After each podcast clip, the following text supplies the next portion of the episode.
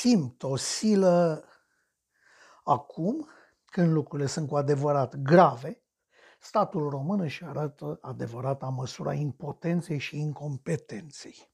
Sute de oameni, unii de-a dreptul disperați, încearcă să intre în legătură cu autoritățile, încearcă să obțină rahaturi de hârtii doveditoare ale perioadei de izolare sau carantină, încearcă să se programeze pe ei sau apropiații ai lor la vaccinare și statul român, statul ăsta pe care îl plătim din banii noștri, statul ăsta care există numai pentru ca funcționarii să poată câștiga cu circa 50% în medie mai mult decât poziție similare în mediul privat, statul și angajații lui așadar își bat joc de noi.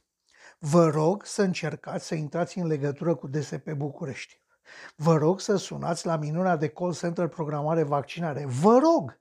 Eu am sunat și am renunțat după așteptări de câte jumătate de ceas. Da, timp de 30 de minute, o voce anostă, suprapusă pe o muzică cu tentă iberică, mi-a spus că sunt norocos, că în scurtă vreme apelul meu va fi preluat.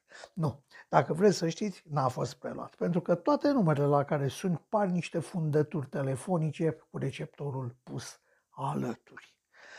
Atunci când vor să cumpere pioneze, indigo și hârtie igienică, autoritățile publice fac mare tamtam cu licitații și multă transparență.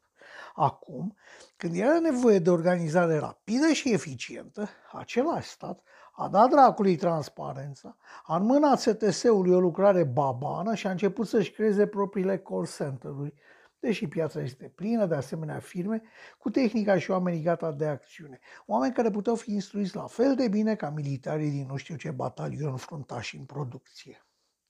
Ne-am așteptat ca PNL plus USR Bașca UDMR să fie mai destupați la minte, dar nu sunt cu nimic mai bun decât guvernul Dăncilă. Și pentru că totul trebuie să se desfășoare românește, aflăm că vor avea prioritate la vaccinare nu doar gunoierii, ci și fotbaliștii. Dacă pe cei de la salubritate îi înțeleg și dacă era după mine erau vaccinați în rând cu medicii, pe fotbaliști și celelalte grupuri băgate în față nu-i mai înțeleg.